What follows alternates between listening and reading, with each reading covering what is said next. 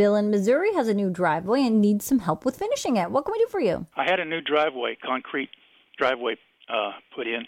Yep. And I'm wondering if I need to put some kind of a sealer on that or just leave it like it is.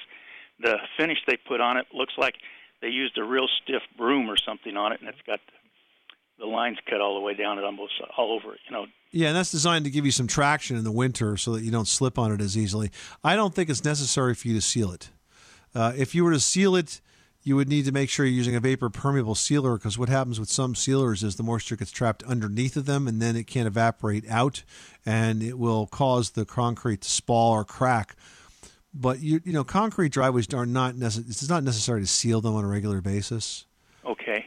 Um, just be cautious with um, you know the type of salt that you use to uh, de-ice. Don't use anything that's uh, that has rock salt in it. I got a real quick question for you. I had a new deck built in the back, and they used pressure treated yellow wood on it, and I had no idea that the yellow they were talking about was going to be the sap coming out of it.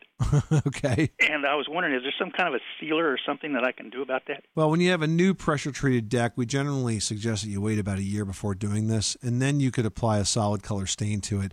If you put a solid color stain to it, it will cover some of the sap as well, and, and frankly, by then some of it will have you know already evaporated. Uh, you could you could sand those areas to try to get rid of any you know big deposits, but I would wait about a year, and then I would treat it with a good solid color exterior uh, deck stain. Oh, okay. Well, I sure appreciate your help. New driveway, new deck. You know what to do next. Thanks so much for calling us at 888 Money Pit. Without the ones like you, who work tirelessly to keep things running, everything would suddenly stop. Hospitals, factories, schools, and power plants, they all depend on you. No matter the weather, emergency, or time of day, you're the ones who get it done. At Grainger, we're here for you with professional grade industrial supplies. Count on real time product availability and fast delivery. Call clickgrainger.com or just stop by. Grainger for the ones who get it done.